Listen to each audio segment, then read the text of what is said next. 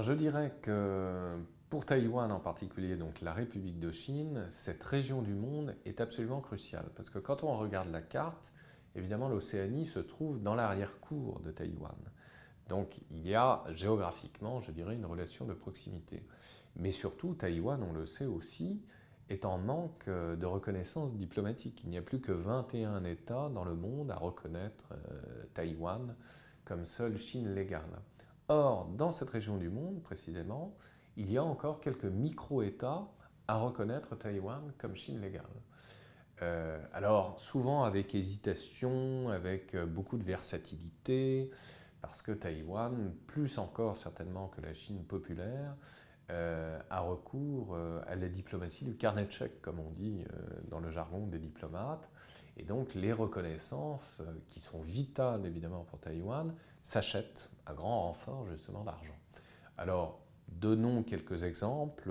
Nauru en particulier, Kiribati également, qui ont, vaille que vaille, épousé Taïwan pour, à un moment donné de leur histoire, se rapprocher de la République populaire de Chine et revenir justement à la reconnaissance de Taïwan comme seule euh, Chine légale, mais en tout cas rappeler que c'est crucial pour Taïwan, qui, sur le plan historique, d'un point de vue de sa diplomatie, a essuyé deux camouflets diplomatiques et de taille.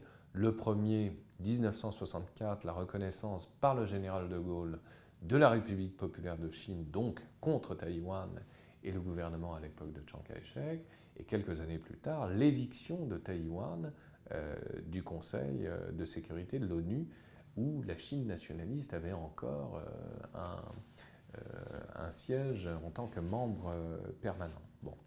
Donc ceci est important à rappeler parce que cette région du monde va très certainement refaire l'objet d'une rivalité accrue précisément entre les deux Chines, surtout depuis l'élection de Tsai Ing-wen à Taïwan, candidate du parti pro-indépendantiste le DPP, qui euh, prend ses fonctions euh, dans le courant du mois de mai. Donc, euh, qu'est-ce que ça veut dire? Ça veut dire que la République populaire de Chine ne va certainement plus faire de cadeaux à Taïwan.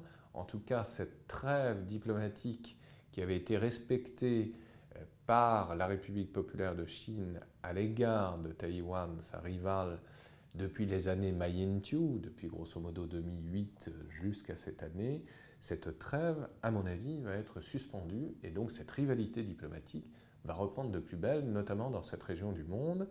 Et euh, préparant en cela justement cette rivalité renaissante, très certainement, Xi Jinping, en novembre 2014, s'était rendu précisément dans cette région très convoitée pour l'autre Chine, Taïwan, et notamment aux Fidji. Les îles Fidji ont accueilli à bras ouverts le président Xi Jinping. Alors, comment, au-delà même de cette rivalité vis-à-vis de Taïwan, expliquer cet intérêt accru de Pékin pour cette région, c'est une région évidemment quasi monopolisée par les Américains, avec en amont l'île de Guam, qui est bien sûr le centre névralgique du dispositif militaire américain pour l'ensemble de l'Extrême-Orient.